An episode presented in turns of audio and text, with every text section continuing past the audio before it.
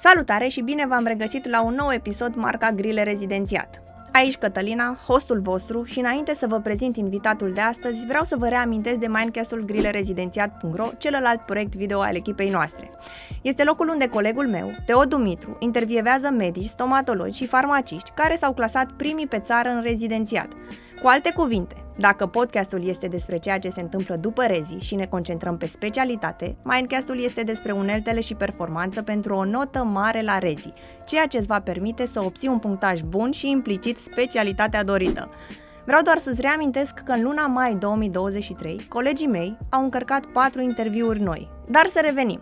Vă invit să aflăm împreună cu medicul rezident Darius Morariu Marina cum este rezidențiatul în Austria pe oncologie hematologie. Vizionare plăcută! Salutare, Darius! Bine ai venit la podcastul Grile Rezidențiat. În primul rând, vreau să-ți mulțumesc pentru interesul de care ai dat dovadă față de podcastul nostru și că ți-ai luat din timp să ne spui un pic din experiența ta ca rezident în Austria. Uh, este un episod special, pentru că este primul de acest fel și am sentimentul că va fi foarte util uh, comunității noastre. Da, și eu mă bucur că pot să fiu alături de tine. Um, cred că chiar mai mulți colegi din uh, diaspora o să aibă acum curajul să facă aceeași lucru ce am făcut și eu. Um, hai să începem uh, cu începutul, să dăm puțin ani în spate și să îți reamintești tu ce fel de medic îți doreai să devii când ai început facultatea, dacă te gândeai la o anumită specialitate încă de pe atunci. Da, chiar dacă nu am uh, niciun medic în familie, oarecum uh, în familie, deja mai ales de mama mea, mi-a fost foarte mult introdusă ideea asta că medicii sunt niște persoane deosebite și uh, este o profesie care vei fi tot timpul admirat. Tot timpul mi-a, mi-a povestit lucrurile cele mai bune. Asta este poate și șocul când începi să muncești și începi să cunoști uh, și celelalte lucruri. Dar într-adevăr, tot timpul în spate, principalul era pentru mine um, și, și este și acum mai mare, aveam oarecum, am, am simțit că am satisfacția de a ajuta oamenii. Mă simțeam foarte bine când, când puteam să ajut pe cineva, chiar de mic copil, când puteam să fiu de folos, aveam o anumită satisfacție și de-aia am considerat că cu siguranță asta va fi o, o profesie bună pentru mine. Deci, practic, tu când ai intrat în facultate, îți doreai doar să ajuți oamenii, să nu aveai în cap nicio specialitate anume, voiai doar să ajuți oamenii. Exact, nu, nu, mă, nu mă concentram neapărat, adică specialitățile de chirurgie erau oarecum pentru mine deja uh, o temă tabun, de fel nu mă gândeam la lucrul ăsta pentru că știam că nu sunt foarte îndemnatic, mm-hmm. că precizia mea este un pic mai, mai scăzută și uh, eram sigur, dar nu eram, să zic, nu eram decis că voi face, de exemplu, medicină de urgență sau voi face ceva uh, total, în, să zicem, opus, ceva mai liniștit ca dermatologie. Deci uh-huh. nu, mă mhm. gândeam, nu mă gândeam de fel la nimica. Um, lucrurile s-au produs într-o anumită formă încât uh, în, în timpul facultății, când am avut uh, stagiu de, de oncologie, uh, am rămas așa un pic fermecat, oarecum, chiar dacă se dădeau niște noțiuni foarte simpliste care, pentru studenți, cum se produce cancerul și mi-a tras foarte mult atenția.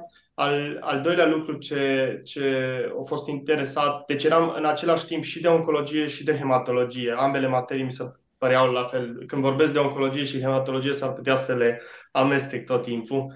Uh, mi se părea fermecător, dacă se poate folosi cuvântul ăsta, uh, și în al doilea rând credeam că se potrivește oarecum uh, uh, personalității mele. Credeam că, că aș putea face bine lucrurile ăsta pentru că fiind foarte empatic, fiind foarte comunicativ și, și foarte social, deschidându-mă foarte ușor, făcând un prieten foarte ușor, credeam că mi se potrivește, pentru că o persoană mai, mai rece sau mai retrasă în specialitatea asta, nu știu, acum fiecare uh, poate să vadă lucrurile de fel, dar nu știu dacă e cea mai potrivită. Și uh, al doilea lucru, fiind foarte, plictisindu-mă foarte ușor, având nevoie tot timpul de, de lucruri noi. Știam că și oncologia este în continuă mișcare și și investigații, uh, adică cercetarea nu se oprește cum ar veni. Și de aia am luat, practic, eu m-am născut în România, la vârsta de 6 ani am plecat în Spania și la vârsta de 18 ani, după ce am terminat uh, bacalaureatul acolo în Spania, am venit pentru facultatea de medicină în România. Practic, așa, prima, prima mea școală a fost practic facultatea. Mm-hmm. M-am adaptat, consider, cât de cât ușor, dar nu a fost, nu a fost chiar... Primul an mai ales a fost foarte greu, deodată să înveți în altă limbă. Eram obișnuit să învăț tot timpul pe spaniolă și deodată să trească să învăț pe românești a fost uh, un pic mai dificil. Dar Practic, mereu și eu m-am gândit că Uite, uh, pentru mine a fost foarte ușor să văd spaniola, dar nu m-am mm. gândit niciodată cât de greu este pentru un om care știe doar spaniolă să învețe limba română și acum că zici tu asta, practic uh, confirm faptul că nu este atât de ușor. Da, nu e, e un lucru tot timpul să vorbești și uh, merge mult mai repede, cel mai mult ce era, era scrisul, dar uh, fiind într-o facultate unde erau foarte mulți străini, nu, să zic, nu băteam așa mult la ochi uh-huh, pentru că uh-huh. ei scriau și mai rău, uh, făceau mult mai multe greșeli ortografice ca și mine și atunci să zic, nu ieșeam chiar așa în evidență. Plus că mai aveam și eu anumite noțiuni, mai citisem cărți pe românește, uh, uh, aveam așa să zic, chiar, chiar de la zero nu începusem asta 100%. Ce a cântărit cel mai mult pentru tine în uh, alegerea acestei specialități, având în vedere că are și părți negative? Cred că o să mă repet din nou și o să zic chestia asta.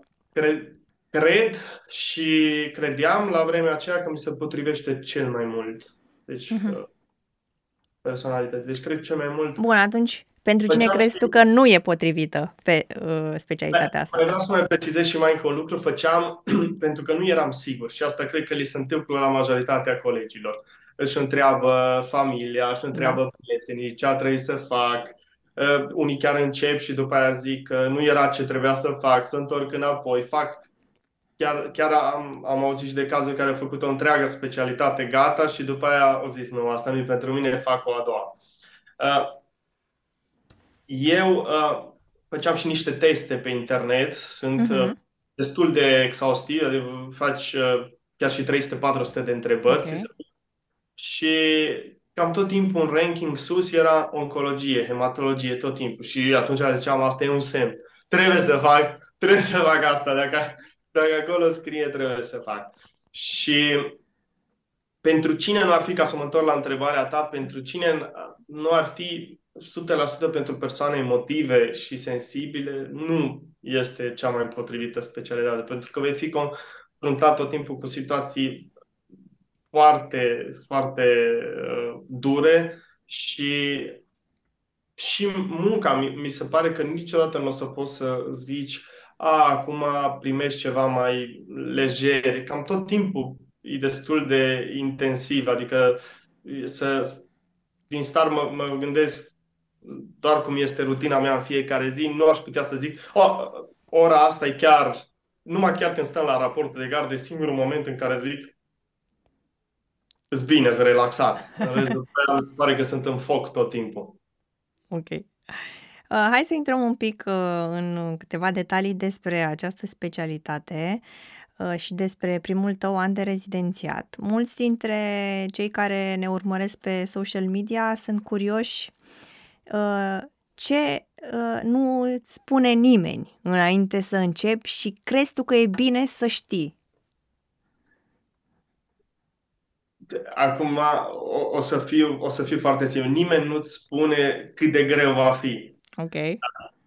Ai impresia că ai făcut facultatea, ai primit diploma și eu practic știu că o să sune amuzant, dar eu îmi imaginam că o să fie cum, cum era în, în serialele americane de medicină. Așa mă gândeam și eu, că mergi acolo, ă, deodată îți amintești lucruri care le învățase în timpul facultății și începe și să...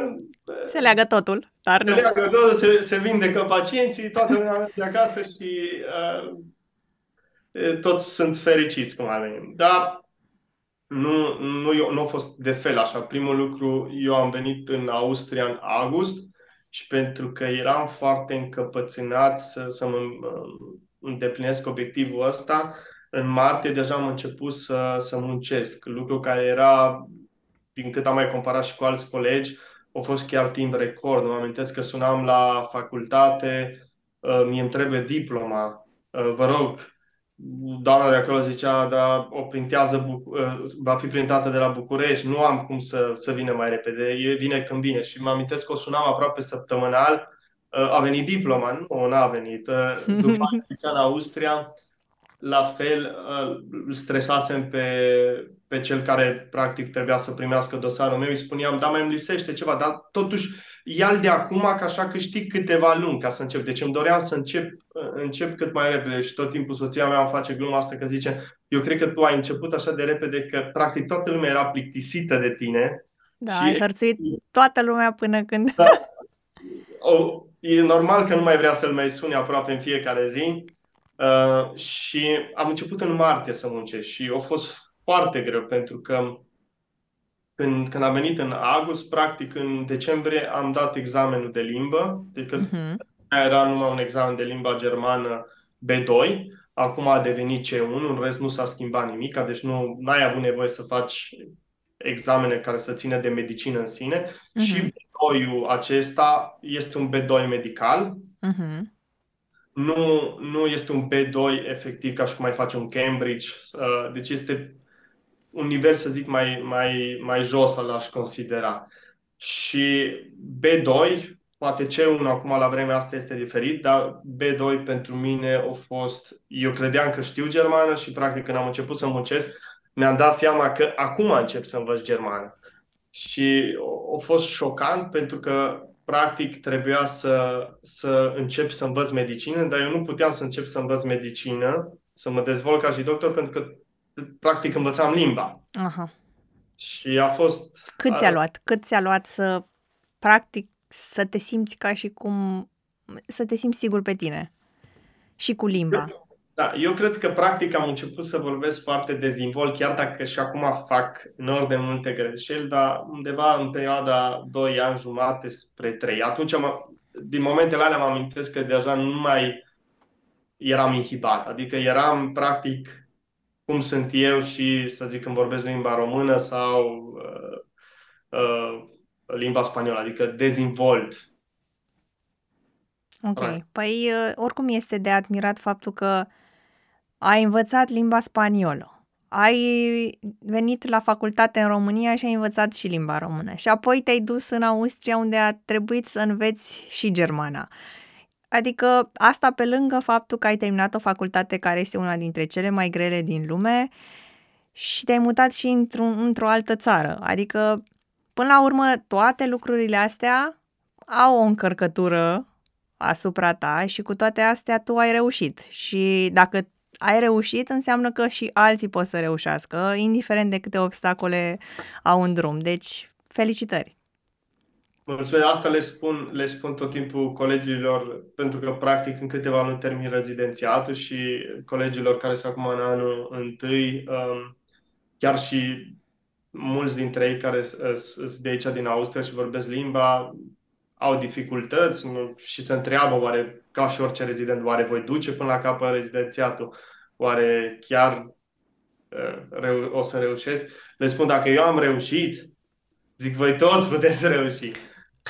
Nu, cred, nu cred că trebuie să vă rămână niciun fel de dubiu lucrul ăsta și, da, într-adevăr, oricine poate să reușească. Nu, nu există or, cine rămâne tot timpul, aici este chiar o vorbă, cine rămâne la minge, cum ar veni, adică rămâne în, în joacă, nu, nu, nu pierde uh, cum ar veni jocul, să joacă în continuare, reușește.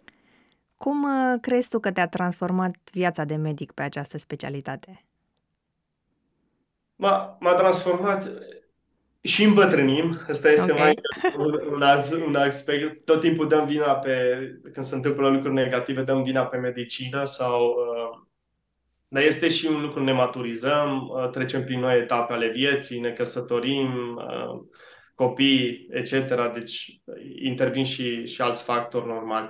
Dar m-a schimbat practic medicina, uh, profesia ca și doctor a fost și prima, primul meu job. Înainte nu muncisem decât așa sporadic câteva săptămâni vara și mi-am dat seama că viața este mai serioasă, că banii totuși ce îi primisem până la vremea aia de la părinți te costă mai mult uh, să-i, să iei altceva când îi muncești tu. Mm-hmm. Și mi-am dat seama că la început, când ești iarăși tânăr, trebuie să profiți foarte mult de fiecare moment. Pentru că cu cât vei avansa mai mult în, în viață, poate vei avea, mai ales în etapa când se nasc copiii, vei avea tot mai, mai puține resurse. Deci este mm-hmm. Important să știi momentele în care trebuie să, să accelerezi un pic, când iarăși trebuie să frenezi ca să ai un anumit echilibru. Okay. Și cred că asta am învățat în mare lucru, asta m-a schimbat. Am învățat când, când să reduc, când, când din nou este nevoie să fiu un pic mai, mai harnic, să zic așa, okay. și să am un work balance între aceste două.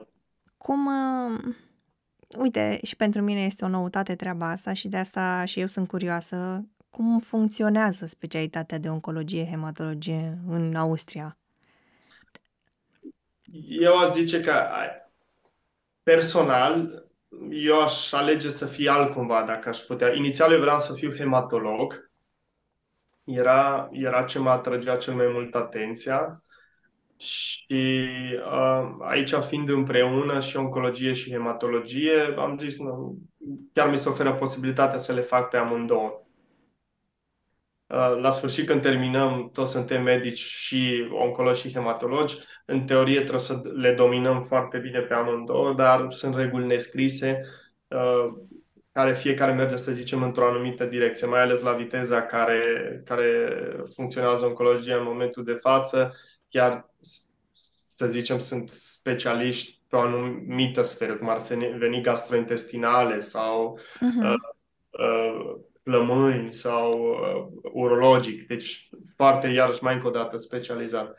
Dar este în mare parte primii, uh, primele 9 luni sunt, uh, este un stagiu general, care e mai mult medicină internă și după acele 9 luni încep practic specialitatea de, de oncologie pe o secție de oncologie și hematologie, deci toate împreună și în funcție de cât de mare este uh, secția, are, uh, deci practic, um, um, secția are posibilitatea de a-ți oferi tot rezidențiatul acolo sau trebuie să te trimită și în alte stadii. În, stadiu, în, în uh, cazul meu a fost că au mai trebuit să mai fac 9 luni, pulmo, de exemplu, cardio și uh, uh, gastrointestinale. Deci am mai făcut asta mai încă 3 luni. Uh-huh. Și, practic, rezidențiatul durează 6 ani uh-huh. și după șase ani ai terminat.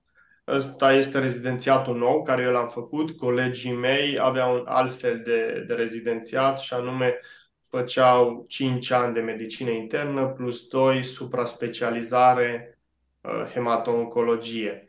Chiar dacă în mare lucru, în, în mare parte, cam tot, uh, împărțiala cam tot ea este același lucru, dar un lucru de precizat e că toți specialiștii care o să-i, o să-i aibă, de cine s-ar decide să vină în Austria, toți specialiștii care o să-i ai ca și îndrumători, o să aibă, o să fie atât medic generaliști sau medic de, medici de familie, adică mm-hmm. vor avea 3 ani la început experiență, plus 5 ani rezidențiatul. Deci okay. toți vor avea o experiență de minim 10 ani în domeniu, lucru care face, zic eu, o diferență foarte mare, pentru că tu când începi rezidențiatul, practic nu ai de fel niciun fel de experiență și deja să zici medicul tău îndrumător face lucrul ăsta de 10-15 ani, dacă nu și mai mult. Mm-hmm. Ok. Care sunt condițiile ca să fii acceptat ca medic rezident în Austria? Este foarte, din punctul ăsta de vedere, a zice că este foarte simplu și ușor. Singurul lucru care îți trebuie este examenul acesta de limbă, mai încă un certificat care îl primești de la, de la București, ar fi certificatul de conformitate, să numea la vremea aia, în 2016. Și după aia efectiv îți depui dosarul și în funcție de, de zonă și uh, de cerere vei începe, să zicem, poate de la 3 luni, după ce ți-ai depus dosarul, poate chiar și până la 6 luni. Îți depui dosarul uh, în ce spital vrei tu sau în mai multe, astfel încât să ai mai multe variante? Nu, de obicei îți depui, tu, po- tu poți accesa și spitalul în, direct, dar majoritatea străinilor care vin sau majoritatea medicilor la început își depun dosarul uh, cum ar veni uh, la un sediu central, a, a, a, practic, a, la autoritatea centrală. Și cei de acolo, efectiv, zic, a, la spitalul ăsta avem în 3 luni, la spitalul ăsta avem în 6 luni, unde vrei să încep? Cam așa. Uh-huh. Mai mult.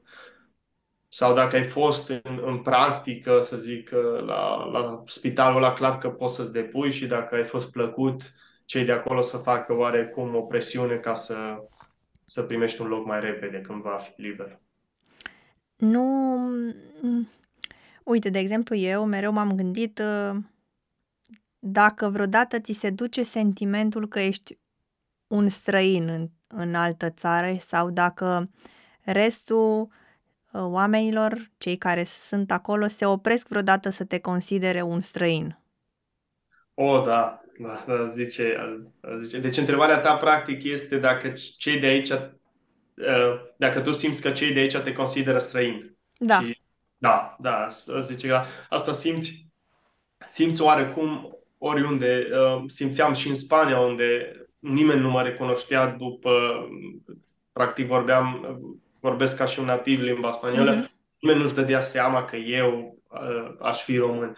Dar când ajungeam la numele meu sau când ne cunoșteam mai bine, de, de multe ori realizam chestia asta că intram în, să zic, în, în, în, în aceeași uh, pungă cu, cu restul românilor. Deci, adică experiența care, care o aveau, uh, să zic, uh, persoana aceea o aveau cu cei la, care au avut cu ceilalți români, intram și în aceeași... Uh-huh.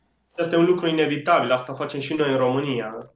De, dacă, acum au început să apară tot mai mult uh, străini în România, am înțeles, și și pentru noi să fie oarecum mai un lucru mai normal. Și și noi cred că facem chestia asta, adică ne lăsăm conduși de stereotipe, de italienii sunt așa, francezii sunt așa. Ok. Um, cum vezi tu, uh, nu știu dacă poți să răspunzi la întrebarea asta, pentru că nu ai experiență cu rezidențiatul din România, dar poate din auzite sau nu știu, poate ai o oarecare opinie uh, cât de diferită este abordarea pacienților și tratamentul în Austria față de România? Da, la întrebarea asta nu mă pot să-ți răspund în funcție de ce am auzit de la, de la prietenii okay. mei din România care, cu care țin legătura și cât de cât uh, mi-au povestit. Aș putea zice că aici este totul mult mai organizat. Nu trebuie să-ți bați capul pentru foarte multe lucruri administrative, adică chiar poți să, să te ocupi doar de medicină. Ok. Și mai încă un aspect, nu o să trească niciodată să-ți faci griji de, de resurse, de finanțe. Deci tot timpul va exista suficient suport financiar din partea spitalului ca tu să mergi la congrese bune ca tu să te, te supraci, să te, să te specializezi în continuare. Nu, astea două aspecte mi se par cele mai okay. importante. Păi atunci hai să ne spui un pic cum arată o zi din viața unui rezident, pentru că eu știu cum e viața unui rezident în România și vreau să știu cum e viața unui rezident acolo, ce, ce faci tu, ce, ce atribuții ai, dacă îți lipsește ceva sau nu știu, sunt convinsă că sunt o grămadă de lucruri pozitive pe care le ai de spus și să facem așa o comparație cu România. Da, aici iarăși e greu, e greu să răspunzi în puține cuvinte că e diferită viața unui rezident de anul întâi, cu unul de anul doi, cu unul de anul trei. Unde să, să luăm mijlocul? Să luăm anul trei? Uh, dacă tot ai pomenit despre uh, că e diferit anul întâi de anul doi, cum e anul întâi? Păi anul întâi mi se pare că faci munca sună urât, dar munca cea mai de jos. Adică okay. nu prea e nicio decizie. Și dacă iei vreo decizie, toate sunt rele de obicei. Îndrumătorul are tot timpul dreptate, el știe mai bine. Um, și încerci, încerci să înveți, cam, cam așa ar fi, da? În, în, în, în mare aș zice că nu, nu prea ai ocazia să iei foarte multe decizii. Când deja ai o anumită experiență, să zic, de la... și vei fi tot timpul pe secție la început, ca tot timpul să fii supravegheat, să zic, să, să ai tot timpul un coleg în, în, în jurul tău care te supraveghează, care vede dacă, dacă ai făcut totul bine un coleg care nu tot timpul trebuie să te aștepți că îți va răspunde frumos sau va avea înțelegere pentru tine și, și va fi acolo ca un coach pentru tine. Și mm-hmm. Că la un moment dat să-ți răspundă urât și tu să zici, wow, uh, ce am făcut. Dar din anul 3, practic, uh, să zic ziua mea, cam uh, cum este din anul 3, la 8 începem raportul de gardă care personal la noi durează foarte mult pentru că vorbim, uh, adică fiecare pacient care să zicem e un pic mai interesant sau este ceva de discutat, este prezentat și fiecare își dă cu părerea de să încearcă cel puțin uh, în, depart- din, uh, în departamentul din care fac eu parte, se ține foarte mult de o decizie în, în echipă, adică nu prea Uh, se, se încurajează chestia asta, ia decizia singur. Și tot timpul mai întreabă și pe altcineva, poate cineva are o altă idee. Și asta se întâmplă între 8 și 9 și de la 9, dacă ești pe secție, mergi sus și uh, vei face uh, vizita. Deci ai, practic, nu mai mergi pe secție și primești pacienți care trebuie să fie internați. Sau dacă ești în ambulatoriu, uh, începe acolo și vei vedea la început, să zicem, pacienți care primesc uh, tratament în aceeași zi, pacienți după aia care urmează să primească a doua zi și trebuie comandat. După aia uh, uh, urmează, să zicem, dacă a fost vreo computer tomografie, un MRT sau un tumor board, urmează pacienții ăia mai la sfârșit uh, să-i vezi și în ultimul rând, în, deci ultimile ore ale zilei, vei vedea tot timpul pacienți noi, adică care vin, nu prea au habar de, de mm-hmm. doza lor, uh, trebuie să le explici ceea ce înseamnă, uh, ce implică tratamentul și undeva la ora două, plus minus, două jumate, poate chiar trei, ar trebui să se termine. Deci e foarte eficient. Da, se termină programul și, și poți pleca acasă. Și... Faceți și gărzi? Da, există tot timpul un specialist și un rezident în gardă, 24 mm-hmm. de ore. Și ei rămân. Deci când toată lumea pleacă la 2-3, ei rămân până a doua zi dimineața. Cam câte faci pe lună? La început făceam chiar și am ajuns să fac și 5. Și, okay. Da, făceam în medie mai mult 4. Și acum deja am scăzut la 3 pentru că sunt, sunt, iară, sunt colegi care le place să facă mai multe gărzi ca să fie mai puțin în fiecare zi. Uh-huh. Uh, unii colegi care zic pe mine nu mă deranjează să vin zi de zi la lucru, de luni până vineri. Important este ca la prânz să pot pleca acasă și să fiu cu familia sau să mai fac ceva activități. Și cam în grupa aia în încadrez eu, nu prea îmi place să rămân la spital atâtea ore. Adică poți să-ți alegi? Da, poți să spui. Eu aș prefera să fac trei gărzi. Clar că se va nimeri uh, uneori să, să nu fim suficienți sau să uh-huh, uh-huh. perioade de vacanță și trebuiască să, să faci patru. Da, se întâmplă foarte, foarte rar. Deci de obicei gărzile le acoperim cât de cât cu ușurință. Zimi un pic despre salariu. Cum este salariul în Austria la un medic rezident? Acum o să zic din, din amintiri. Din amintiri mai ales la început, dar din, din câte mă amintesc eu, în funcție și sunt clar zone mai, să zic așa, nu defavorizate pentru că acolo ar fi ceva rău, ci pentru că fiind într-o zonă mai izolată a Austriei, să zicem, există mai puțin interes decât cum ar fi în capitală, în Viena. Și acolo s-ar putea că să se plătească un pic mai bine. De exemplu, spre Elveția, uh, având, ei având la fel competiția cu Elveția ca să nu le plece medicii, trebuie să urce și un pic uh, salariile. Da? Aș putea zice că și rezident încep la început, indiferent, deci nu, nu există că dacă ești pe chirurgie să câștigi mai mult. Clar, există anumite sporuri, dar cred că sunt nesemnificative, um, din câte știu eu. Deci aș putea zice că pleci de la undeva de la 2700, deci salar care tu primești efectiv, și poate te-ai putea duce în Viena, unde sunt printre cele mai mari, undeva la 3000, cu poate 3200, 3100, cu 3-4 gărzi. Deci mm-hmm. acolo pleci și în fiecare an îți va crește salariul. Deci un, un medic, uh, un medic uh, poate în ultimii ani va face mai ușor 3100 și până în 3500 sau chiar poate 3600. Un lucru iarăși de precizat e că tot timpul primim al 13-lea și al 14-lea salar.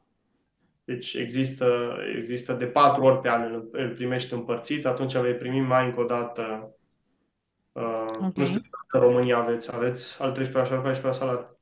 Ca, ca rezidenți, nu. Nu, nu, nu știu. Aia, nu, nu știu despre ce vorbești. Da, și um, pe lângă al 13-lea și al 14-lea salar, da, iarăși ești susținut la, la congrese uh-huh. cu 50% din partea spitalului. Ok. Și, de exemplu, acum eu fac, uh, practic, um, cursul de medic nutriționist și a costat undeva aproape la 3000 de euro și uh-huh. spitalul va asuma undeva la 1500 restul, restul plătesc. Deci este susținut ca în continuare, chiar dacă ai putea, ar putea spitalul să zică, dar ce are de a vedea nutriția cu oncologia, chiar dacă sună amuzant lucrul ăsta, mm-hmm. dar ar putea să spună, nu, nu ne, asta faci tu că vrei oarecum, dar te susțin. Și când ești specialist, cu gărzi poate ești undeva la 4500-5000 de euro și iarăși probabil în unele zone chiar 5500 și crești. Cu cât uh, trece timpul, crește odată la, do- la 2 uh, doi ani crește. Dar iarăși când, când mă întreba cineva de salarii, pentru că întrebarea asta o primesc des, e important și să precizez cam ce, ce costă o casă. Mm-hmm. Să aici, să zic, în 10-20 de minute de, de, de, de, de unde e spitalul sau unde e spitalul dacă vrei să iei o casă, și este locuibilă cât de cât nu o construcție veche, eu zic că în momentul de față sub 400.000 de euro nu are nici rost să te gândești. Deci, oh, what? eu zic să te gândești, dacă nu vrei să, să pierzi mult timp, te gândești la 500. Acolo este... Um, wow! Deci și asta trebuie tot timpul făcut. Degeaba câștigi mai mult, dacă oricum la sfârșit, oricum îl vei cheltui. Din ce înțeleg e că și, și cu cât, dacă faci mai multe gărzi, ești mai bine plătit? Um, e foarte greu. Cred că și de aia ei când, când primim uh, fo- uh, foaia unde exact scrie orele, uh, e așa de complicat că nici eu acum și mulți colegi dintre, dintre ai mei nu ne-am dat seama chiar care ar fi formula okay. ca să câștigi mai mult, da? În teorie, da. Cu câte gărzi ai face mai multe, ar trebui să-ți crească, ar, ar, ar trebui să-ți crească uh, salarul. Dar există și anumite praguri unde la un moment dat ești cum ar veni frânat, cum ar veni primele 10 ore suplimentare sunt 100% plătite, următoarele, deci nu, nu se plătește impozit pe ele, următoarele uh, 25 până la 35 Uh, se plătește uh, impozit, dar totuși le primești 100% și tot ce trece despre, uh, peste 35 de ore suplimentare se, se plătește doar cu 50%. Aha. Mm-hmm. Ok. Și practic gărzile astea, orele efectiv vin băgate în orele suplimentare, tu doar vei primi sporul pe gardă, cum ar veni. Adică tu nu primești, să, nu poți să zici că o gardă e X bani. Mm-hmm. Ok. Um, pe lângă faptul că spitalul te încurajează și te susține dacă vrei să faci un anumit curs și îți plătește 50%, mai ai și alte beneficii? Nu știu, primești ceva bonuri de masă sau te ajută cu cazarea, cu, nu știu, o cantină, ai un preț special la cantină, nu știu. Da, în, în spital este, este um, cantină unde, unde mănâncă în tot spitalul, efectiv, deci uh, uh, indiferent de, de uh, că ești medic sau, să zicem, muncești ca și inginer în cadrul spitalului. Și cred că auzisem undeva că ar fi la 3 euro meniu și mm-hmm, mm-hmm, practic all deci da. nu ai niciun fel. Și cu cazarea sunt spitale care, iarăși, dacă sunt foarte departe, de multe ori au un fel de mici apartamente sau cămine ca să, să poți locui acolo, să nu trească să cauți, să nu fie cum ar veni locuința un impediment ca să zici vinde luna viitoare. Uh-huh. Și mulți, mulți, mulți străini sau mulți români au început așa în Austria. Majoritatea care cunosc eu au început într-un spital foarte mic, cu patru secții, anestezie, chirurgie și medicină internă și ginecologie. Astea sunt cele patru principale, să zic, să zic așa. Și au început acolo, stând într-un apartament pentru care tu plătești chirie, dar e, iarăși, comparativ cât ar fi o chirie, uh-huh. chiar în, în locația aia e mult mai ieftină. Tocmai acum uh, realizez că vorbind, în capul meu nu face sens că nu, nu te-am întrebat de la bun început cum de-ai ajuns în Austria și de ce nu ai continuat să faci rezidențiatul în România și ai ales Austria? De ce nu te-ai întors în Spania?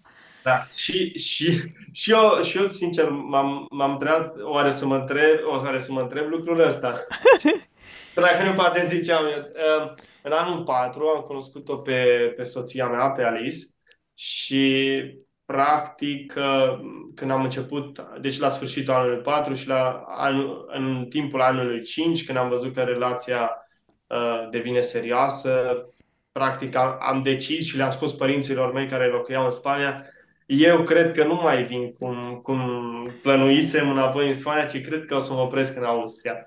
Ce, ce m-a atras foarte mult, uh, ce m-a, ce m-a atrăgea foarte mult la momentul ăla uh, către Austria era faptul că în, în Spania, la fel, trebuia să dau un examen de rezidențiat. Și și în România, chiar dacă nu mă gândeam să rămân în România, pentru mine era clar tot timpul mă întorc în Spania, dar uh, faptul că în Austria puteam direct să merg uh, pe secția de oncologie și să zic eu vreau să muncesc aici și în teorie să nu fie alt impediment decât voința mea și faptul să existe un loc și șeful sau șefa să mă vrea, Uh, suna foarte bine. Adică sunam uh-huh. să nu am o bătaie de cap, din nou să învăț, de exemplu, lucruri chirurgicale. Pe mine asta nu mă interesa oarecum și iar să trec prin materia aia era, să zicem, un, un punct în contra. Deci pe soția ta ai cunoscut-o în anul 4 de facultate. Da. Și practic da. ați, ați decis amândoi sau dorea ea să meargă în Austria și a, sau ați decis amândoi să mergeți în Austria? Da, ea, ea, ea era născută aici. Ah, ok. Părinții, părinții erau români. Deci, practic, locuia în, în apropierea Vienei, ea avea viața aici, deci nu... Uh-huh. nu eu, eu am decis să vin aici. Ok. Și recomanzi rezidențiatul în afara României? Sau, nu știu, poate cei care fac totuși rezidențiat în România și vor să plece ca și specialiști în afară? Iarăși asta va fi o părere subiectivă. Cred că să pleci pentru a te întoarce, s-ar putea să nu se renteze. Uh-huh. Pentru că, practic, rezidențiatul e, e perioada cea mai complicată și când ajungi să, să, să zic așa, să cunoști sistemul, să te simți uh, mai dezvolt, tu te întorci iară să cunoști un al doilea sistem. Deci să, să pleci pentru rezidențiat ca să te întorci înapoi în România în funcție de ce, dacă te întorci în spital sau în mediul privat, poate dacă te întorci în mediul privat nu este așa de relevant. Acolo, mm-hmm. în continuare, tu îți faci regulile, să zic așa. Dar nu prea aș recomanda. Să te duci ca și specialist, da, asta cu siguranță e, merită, pentru că n-ai nimic de pierdut. Te duci un an, câștigi o experiență nouă, te duci doi ani, vezi cum se muncește și în alte locuri și sigur vei fi mai câștigat. Eu chiar acum vreau să fac uh, lucrul ăsta, să merg. Uh, am avut, de exemplu, o colegă a fost în Elveția un an, ca și rezident, dar ai putea și ca specialist. Aș, aș vrea să merg în Spania, să văd și cum este acolo. Aș fi curios. Super. Deci, cam așa aș zice. Și, practic, tu vrei să te duci după ce termini rezidențiatul în Spania să vezi cum e? Pentru că da, acolo, da. dacă te duci în rezidențiat, trebuie să dai examen. Nu, dacă te duci ca Ah. și practic ca un medic uh, uh, vizitator, așa, de, de care Ok. nu, ai, ai mai mult o funcție de a, de a învăța, nu, nu cred. Nu, nu, sigur nu trebuie să dai. Asta e numai în cazul în care tu, uh, ca și în România, vrei să faci specialitatea de chirurgie, dai examenul de rezidențiat și în funcție de scorul tău, de, de punctele care le-ai obținut, îți alegi, e același, exact același sistem. Îți alegi într-o anumită zonă, o anumită specialitate. Bun. Pentru cei care uh, ne urmăresc și practic vor să știe și mai multe despre această specialitate, aș vrea să te întreb uh, cum este acolo din, în ceea ce privește cazurile dificile, cum, cum le manageriezi tu și dacă ai uh, susținere sau ajutor din partea îndrumătorilor. Eu, eu fiind, a- acum o să zic ceva așa, eu, eu fiind român, sunt mai individualist. Ok. Aș, uh, colegi, colegii mei au stres, mi se pare că simt mai mult nevoia de a munci în echipă, de, de a lua decizii tot, tot timpul împreună. Nu cred că are de a vede cu uh, faptul că nu ar ști răspunsul. Ba da, ei știu ce răspuns ar da. Ei dau așa un simțământ că, că dacă întreabă pe cineva, e, e 100% drumul cel bun.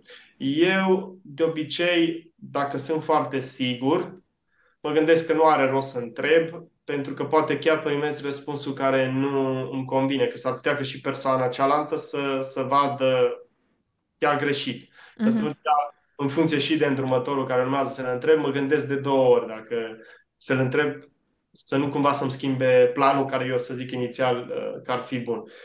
Și da, dacă este un caz, să zicem, o, o boală unde nu sunt prea citit, da, atunci mă gândesc care ar fi cea mai bună persoană și peste, peste lucrul ăsta aici avem posibilitatea și chiar, de exemplu, acum am avut, am avut o întrebare recent de endocrinologie și i-am scris la un profesor și mi-a răspuns, era chiar la un congres în Istanbul, în Turcia, mi-a răspuns chiar, nu știu, că după două, trei ore, stai liniștit că e bine așa. Aha. Cam așa. Deci, chiar dacă nu-l cunoști pe persoana, nu o cunoști pe persoana aia, îți va răspunde doar din cauza că ești coleg, cum vede el cazul. Mhm. Ce drăguț. Wow. Asta e așa un ajutor. În același timp îți va răspunde foarte, trebuie să, să dai seama că este o părere, poate fi și foarte superficială în multe cazuri, pentru că el nu poate să aibă toate informațiile care le ai tu. Mhm, mhm. Trebuie să-l întrebi foarte uh, concis, să zice.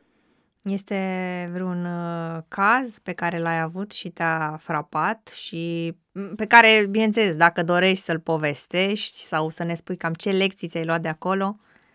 Uh, din punct de vedere emoțional sau uh, a greutății, ca, uh, cât de greu a fost cazul?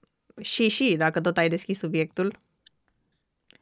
Este, m- m- am tot timpul o colegă care spune că, asta nu știu dacă tradus, motamon are vreun, uh, vreo semnificație, spune că ai o igienă psihoemoțională foarte bună. Mhm. Îmi spune.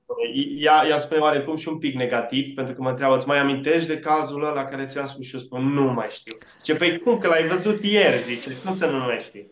Zic, nu știu că uit, uit sincer și a, asta cred că iarăși e un atu să știi uneori să închizi dosarul și numai dacă trebuie să-l deschizi din nou să-ți amintești. Să nu ai tot timpul uh, pacienții în gândul tău Mhm.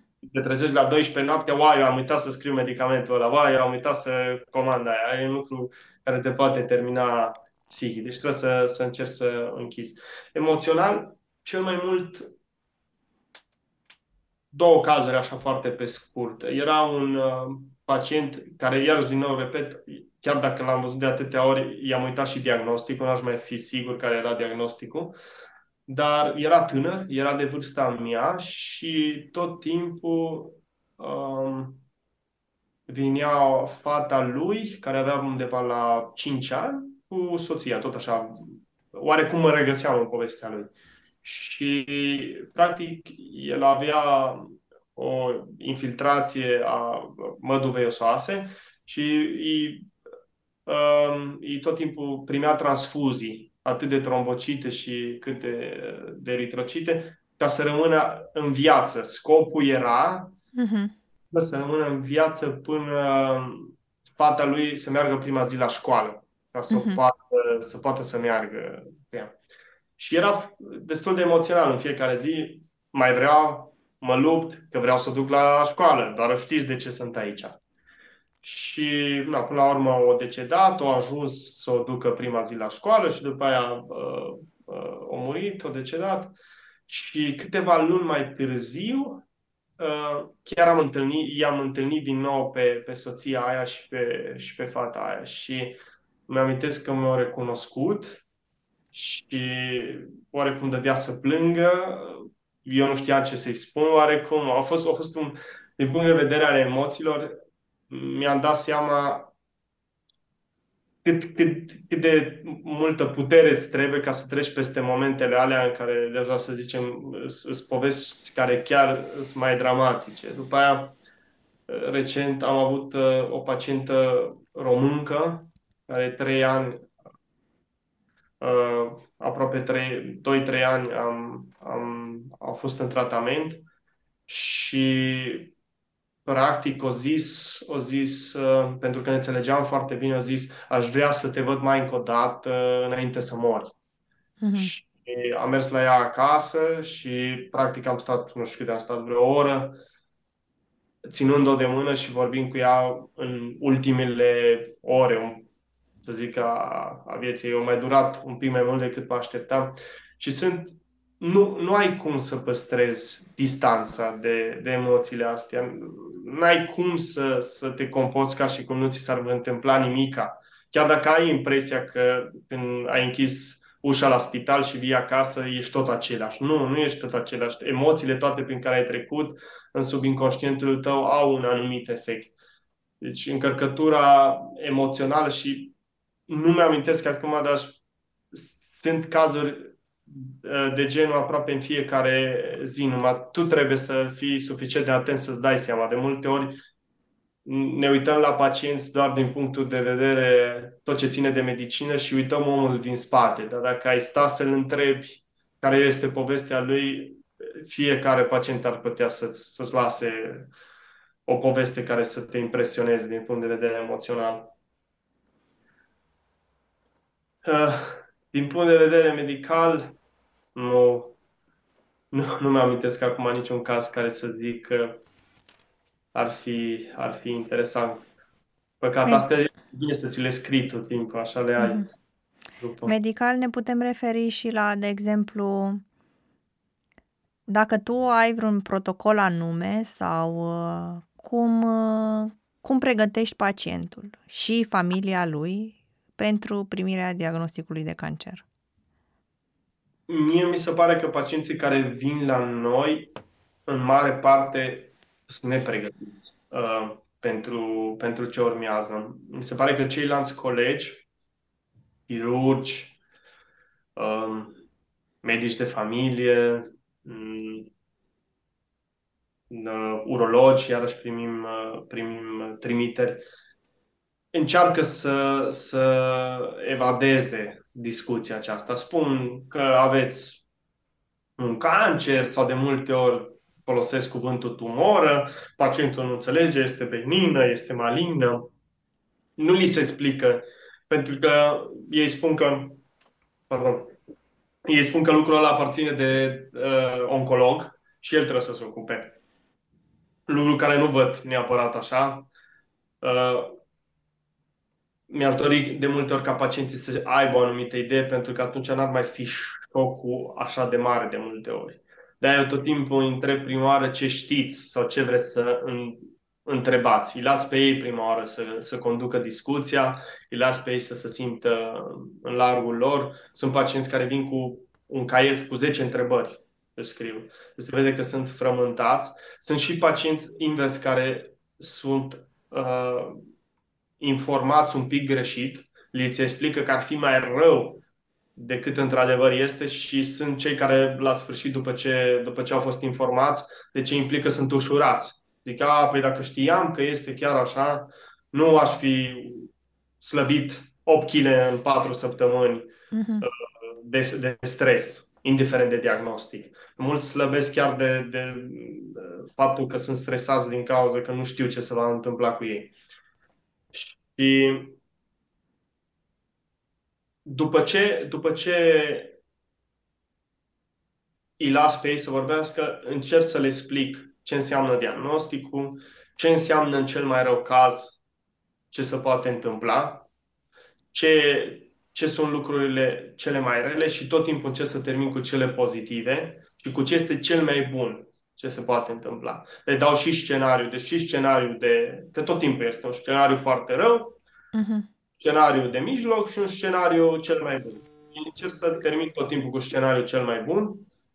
Mi se pare că ei atunci se focusează și pe, pe, pe aspectul ăla și încearcă să, să lupte. Și văd ca și obiectiv uh, rezultatul, rezultatul cel mai bun. Unii ar putea să spună că ca și cum oare cum îi manipulez ca să se gândească că s-ar putea întâmpla ce este cel mai bun și vor fi dezamăgiți.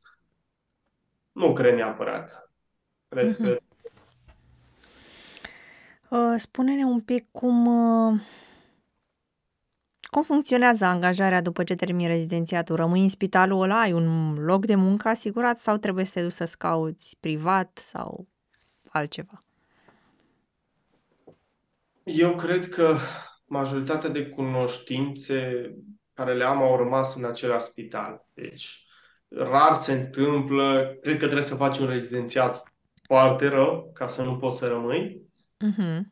Adică să, ori să ai conflicte, ori să, să nu, chiar dacă, să zic, ai terminat rezidențiatul, ți-ai luat examenele de specialitate, să cumva să totuși să nu, să nu dai suficientă siguranță că vei putea face jobul ăla și ca și specialist, sau uh, spitalul ăla să fie foarte plin.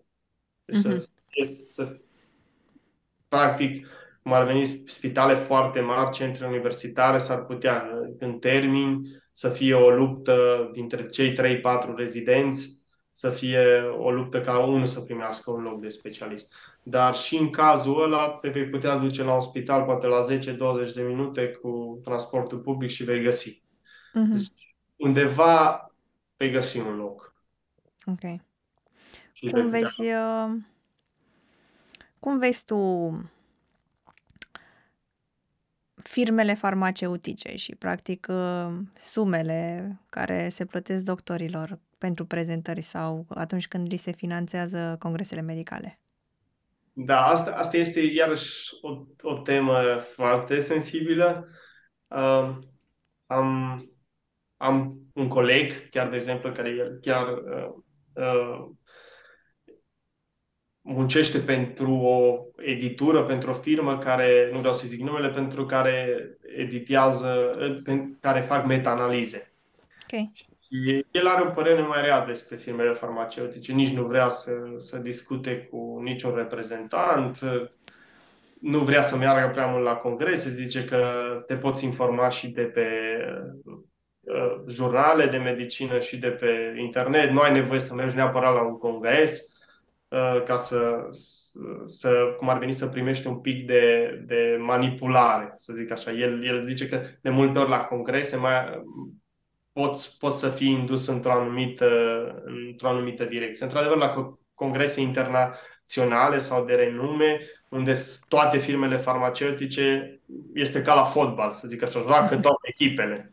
Okay. Dacă te duci la un congres mai mic, să zic așa, un campionat local unde este numai o firmă, clar că firma aia va avea interesul să vorbească despre studiile, medicamentele lor. Chiar dacă am impresia că de fel am făcut și eu prezentări și nu una pentru firme farmaceutice și niciodată nimeni nu mi-a spus ce ar trebui să prezint. Deci am avut o temă, cancerul de stomac și eu am avut libertatea să prezint studiile uh, care le-am considerat potrivite. Clar că tot timpul s-a întâmplat să fie și a celor uh, care, a, a firmei căruia uh, mi-a cerut lucrurile astea, dar asta e tot timpul ți se va întâmpla. Și eu văd că am, am nevoie de, de firmele farmaceutice. pentru că ei investesc o ma- foarte mare, mare parte, deci investesc o cantitate foarte mare de bani în cercetare și la sfârșit ei vor rezultatele, adică este, este vorba de finanțe. Ei investesc și vor resurse. Ei știu că la fel, dacă nu investesc nu numai în cercetare, ci și în pregătirea și în formarea doctorilor, s-ar putea ca rezultatele alea să fie mai sărace. De exemplu, dacă un doctor nu este instruit în efectele adverse a unui medicament, s-ar putea că din cauza că nu poate să recunoască la timp efectul advers, pacientul ăla, în loc să primească 5 perfuzii, va primi doar 3 și va scade și uh, mm.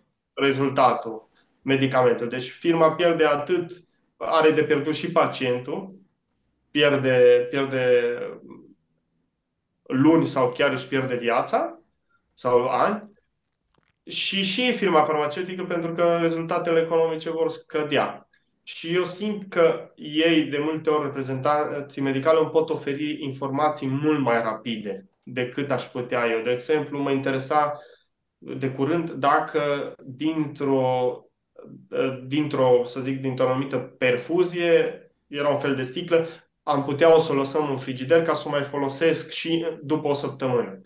Până eu aș fi găsit informația aia, până aș fi luat eu prospectul în mână, ar fi durat foarte mult. Așa am luat, am sunat, o pot păstra? Nu, nu o poți păstra, trebuie să o arunci. Uh-huh. s-a terminat discuția. Deci te ajută foarte mult să, să știi uh, pe cine să întrebi și nu numai în firmele farmaceutice sunt și doctori, deci adică sunt colegi de ai noștri care efectiv chiar aia fac, te informează cum unde, unde, unde te-ai putea informa cel mai rapid despre efecte adverse, despre cum funcționează medicamentul și, și posibilitatea de a-l obține. De multe ori nu avem acces la, la medicamente din cauza că încă sunt în stadiu de aprobare a autoritățile europene, dar faptul că firma farmaceutică oferă, să zicem, trei luni gratuite, ne face să avem acces la medicamentul ăla. Și ăsta este un, un ajutor. Da, super. Cum... Uh, ce anume este adesea trecut cu vederea și ai vrea ca ceilalți colegi ai noștri medici să îl cunoască despre specialitatea ta? Hmm.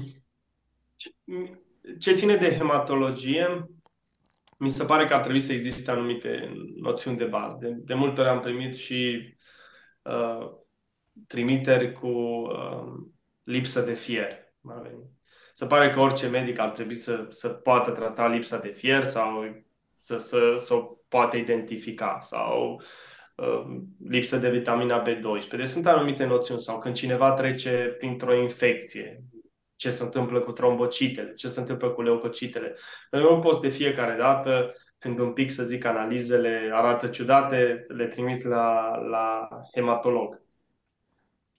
Asta ar fi primul lucru. Și, și de oncologie și de hematologie, ce mi se pare important e care ar fi următorul, următorul lucru de făcut. De exemplu, dacă uh, un pacient are un uh, linfom, nu poți să aștepți luni întregi până îl trimiți. Deci trebuie să-l trimiți foarte de urgență ca să-și poată începe tratamentul. Dacă uh, este vorba de, de, de o leucemie, o leucemie cronică în, în control, la fel, nu încerci să-l trimiți a doua zi, ci știi că ai anumit timp, îl poți trimite într-o lună, dacă analizele sunt în regulă, îl poți trimite chiar în două, chiar în trei. Deci să, să cunoască oarecum timpii, uh-huh. cât timp avem efectiv, când, când trebuie uh, când trebuie luată treaba mai în serios și când trebuie un pic mai, mai uh, pus pauză, ca să nu se sperie nici pacientul. Că dacă tu îi spui trebuie să mergeți pe oncologie, s-ar putea să tresare și să mm-hmm. zic mhm. wow, ce s-a întâmplat. Corect. Minusuri ai întâlnit sau provocări de care te-ai lovit în specialitatea asta? Uh, da, mi, mi, provoca, provocarea cea mai mare este a, a zice să, să înveți într-un... Mi se pare că e timpul foarte scurt. Adică tu începi la anul 1 și după aia anul 3 trebuie deja să, să iei multe decizii care s-ar putea că și... Deci timpul, timpul joacă în contra ta. Trebuie efectiv pentru că dacă ești foarte obișnuit să fii dependent de cei din jur și nu poți să iei propriile tale decizii, nici, mi se pare că și progresele tale vor fi foarte, foarte lente. Deci, ideea este când ești deja specialist, dacă ar, ai fi să ai un cabinet, să poți să iei în mare parte 80% deciziile fără să transpiri, să zic așa, fără să, să intri în panic, că vai, nu, nu știu răspunsul, oare ce fac acum? Okay. Deci după aproape șase ani, că zisești că termini uh, rezidențiatul, vreau să ne spui care e satisfacția cea mai mare pentru tine. Satisfacția cea mai mare este că pacienții, clar asta îi se întâmplă la, la orice coleg, deci nu, nu vreau să, să, să dau ideea că m-aș lăuda sau că ar fi, aș fi deosebit. Uh, la unii mai mult, la unii mai puțin și asta este adevărul. Dar faptul că un pacient zice vreau să vin din nou la dumneavoastră, vreau, vreau, m-a simțit, m-a simțit așa bine, uh, nimeni nu a vorbit cu mine cum ați vorbit dumneavoastră, nimeni nu mi-a explicat, nimeni nu și-a luat atâta timp. Dacă mi-ar fi explicat și mie cineva așa de la început, aș fi înțeles și eu că chiar așa prost nu sunt, am mai auzit. Uh, deci satisfacția cea mai mare când vezi că ai rezultate. Aia este practic. Nu, nu numai atât rezultate că pacientul apreciază apreciază munca ta, ci și cazuri care după aia, să zic, le poți publica sau le poți prezenta la, la congrese și oarecum te lauzi prin, prin uh, cum am manageriat eu cazul ăsta, am scos maximul ce s-a putut. Deci am scos cât mai mult se putea și aia este satisfacția. Sunt uh, ceva calități sau abilități care zici tu că sunt strict necesare pentru a avea succes în uh, specialitatea asta?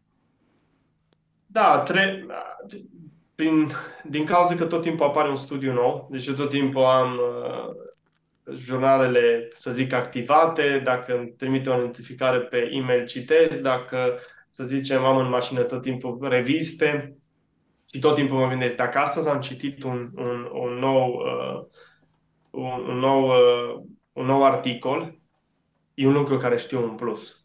Uh-huh.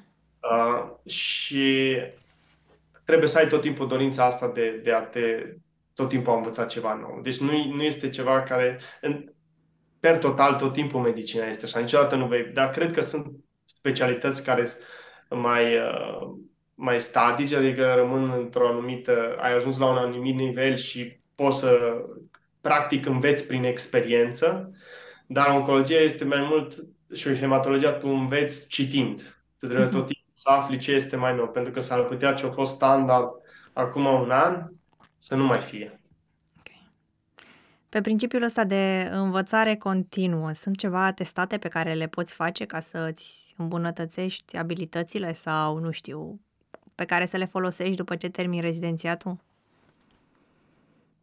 Uh, sunt de la, Euro- de la Societatea Europeană de Oncologie și îmi imaginez că și de la cea de hematologie sunt ceva examene care practic la sfârșit primești o diplomă și oarecum ți, îți sunt evaluate cunoștințele tale, da? În, în teorie nu este nimic. Și asta e și, și ce îmi place, că tu practic îți dictezi cât vrei să înveți, cât de mult cât de bun vrei să fii. Și faptul că tot timpul se schimbă, mi se pare și, nu știu, emoționant. Mi, mi se pare, mi se pare uh, lucrul ăsta, mi se pare că nu-i plictisitor. Uh-huh. Și, și asta mă ajută să, să nu abandonez. Să zic, eu cred că dacă ar fi fost o specialitate care nu s-ar fi schimbat așa de des și ce s-ar fi, să zic, o operație care acum se practică de 10 ani și nu se schimbă, și rămâne tot la fel, cred că lucrurile m-ar fi plictisit. Ok. Dacă te-ai putea întoarce în timp, ce sfaturi ți-ai oferi în primul an, de, în martie 2016 ai zis? 2017. 2017. Dacă m-aș întoarce în timp, cred, aș face din nou tot oncologie, hematologie, asta e clar, dar aș, mi-aș, mi-aș spune, mi-aș spune, mi-aș șopti tot timpul în ureche, uh, take it easy. Ia okay. ușor. Relaxează-te. Ai timp. Ai, ai doar... Uh, asta e o problemă. De obicei, medicii sunt, sunt persoane care sunt foarte... au așteptări foarte mari și de la persoanele din jur, cel puțin experiența mea, au așteptări foarte mari de la persoanele din jur, de la viață, de la... și sunt foarte exigenți cu ei însuși. Și de-aia și rata de, de acum nu statistici care le cunosc cu siguranță, sigur, dar am auzit rată de burnout, rată de, de sinucidere în uh, sfera asta nu-i de loc uh, mică. Și cred că asta are de a vede cu, cu exigența. Chiar acum câțiva ani în spitalul unde, unde profesez, nu are rost să zic multe, dar un, cum ar veni un, un, un șef al spitalului și-a luat viața într-o gardă, pentru că efectiv nu mai făcea față. Adică era așa mult stres, așa, mult, așa de mult uh, muncă, încât a zis nu mai are niciun farmec. Și nimeni nu și-ar fi gândit că ar, fi, ar, ar ajunge să facă așa ceva, pentru că era un tip normal, ca oricare altul. Mm-hmm. Și asta ar fi sfatul care mi-ar da. Ia-o încet, ai tot timpul din lume, dă-ți, uh, dă timp, ai răbdare, învață că învață să accepti înfrângerile pentru că vor exista, învață să te bucuri de, de momentele de glorie, de așa zise glorie și de fericire, bucură-te pentru că sunt ale tale și le-ai, uh, le-ai câștigat, uh, dar ia ușor, ai, ai timp suficient. Asta ar fi. Ce procent din medicii rezidenți renunță la această specialitate? În spitalul în care ești tu sau din Practic, statistic, nu e, nu e foarte greu să faci o statistică de când am început eu. Eu, deci de când, de când, am, de când am început, eu asta e din 2016, deci în perioada asta au renunțat un coleg și o colegă efectivă au. Deci două, două persoane au, au renunțat în practic șase ani. Din cât am terminat? Deci în ăștia șase ani au terminat, au renunțat doi și au terminat trei. Trei, trei au terminat patru, deci au mm-hmm. terminat patru, au renunțat doi și din aia patru care au terminat, unul a renunțat și pentru o perioadă ca și specialist. Mm-hmm. Deci nu e chiar uh, pozitivă, aș zice neapărat. Deci, oh. uh, statistica. Ok. Uh, ce planuri de viitor uh, are doctorul uh, Darius Morariu Marina în lumea hemato-oncologiei? Um, planul în continuare este a câștiga experiență în spital, pentru că nu poți să spui după șase ani, este clar că colegi care fac lucrul ăsta de 20 de ani au mai multă experiență, dar cred că un lucru nu trebuie să uităm, noi care suntem mai tineri, avem, avem puterea aia, energia aia, care se pierde de-a lungul anilor și avem și motivație. Deci putem avea anumite aturi, la fel ca și ceilalți colegi care au mai multă experiență, au atu experiență. Deci să rămân în spital ca să câștig uh, experiență în continuare, dar mi-aș dori și foarte mult uh, să fac ceva unde eu pot să decid cum să, cum să muncesc. Și aș dori să încep împreună cu soția mea o firmă de turism medical, ce ar fi mai exact, pacienți care în România nu își găsesc efectiv tratamentul potrivit pentru ei, Uh, nu și-au găsit medicul, așa zis, de suflet și au nevoie de a doua părere sau chiar vor să știe care ar fi a doua părere în Austria, pentru că de multe ori diferă, chiar și între Franța și Austria sunt diferite tipuri de tratament, alte medicamente. Și asta cam ar fi obiectivul meu principal. Deja am și rezervat un domeniu, a fi nocancer.ro. Ce tare! Și mult succes, bravo, felicitări! Dezvolt. Sper să reușiți cu inițiativa asta. Simt că e mare nevoie de ea, adică știu că ar fi foarte apreciată și de asta mult succes!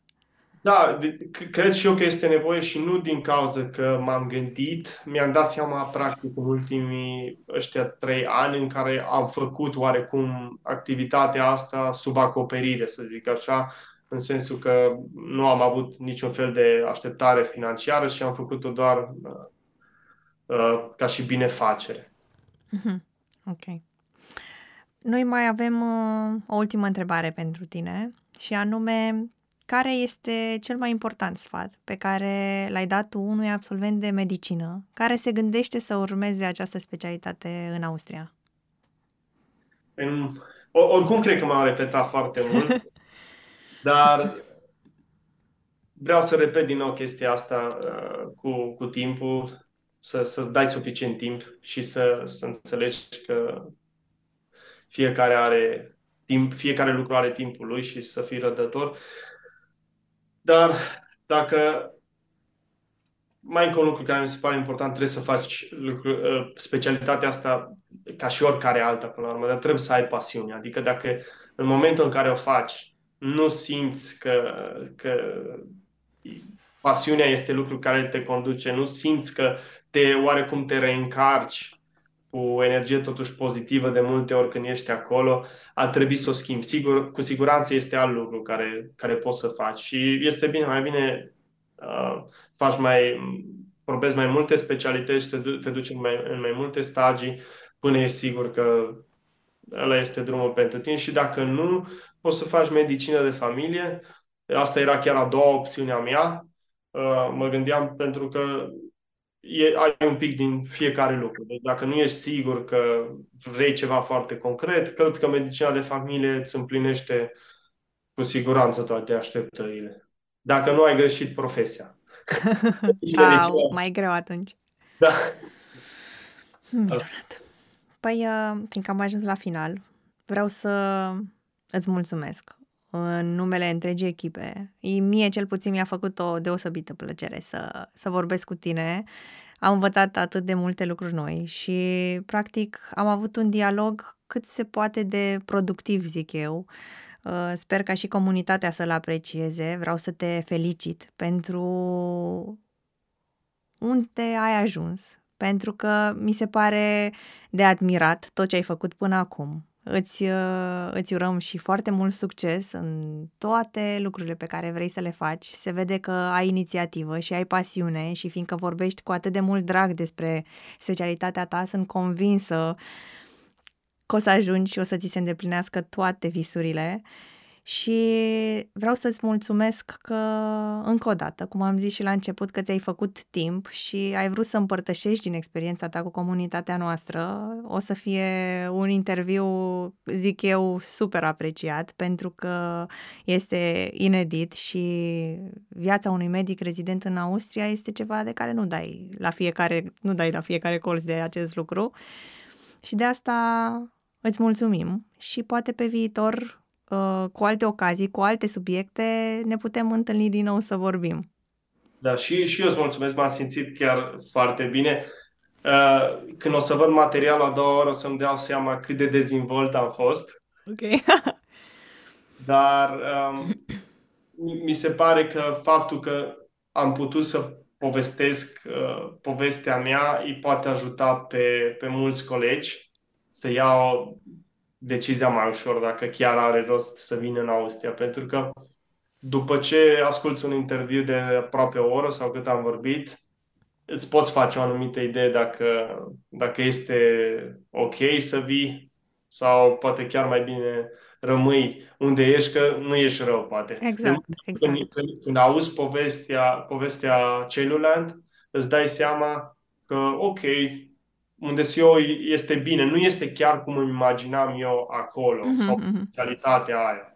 Deci de ajutor să, să facem uh, schimbările astea de păreri. Super. Păi atunci uh, îți dorim o seară plăcută și ne mai auzim. Mulțumesc! La revedere! Pa, pa! pa, pa.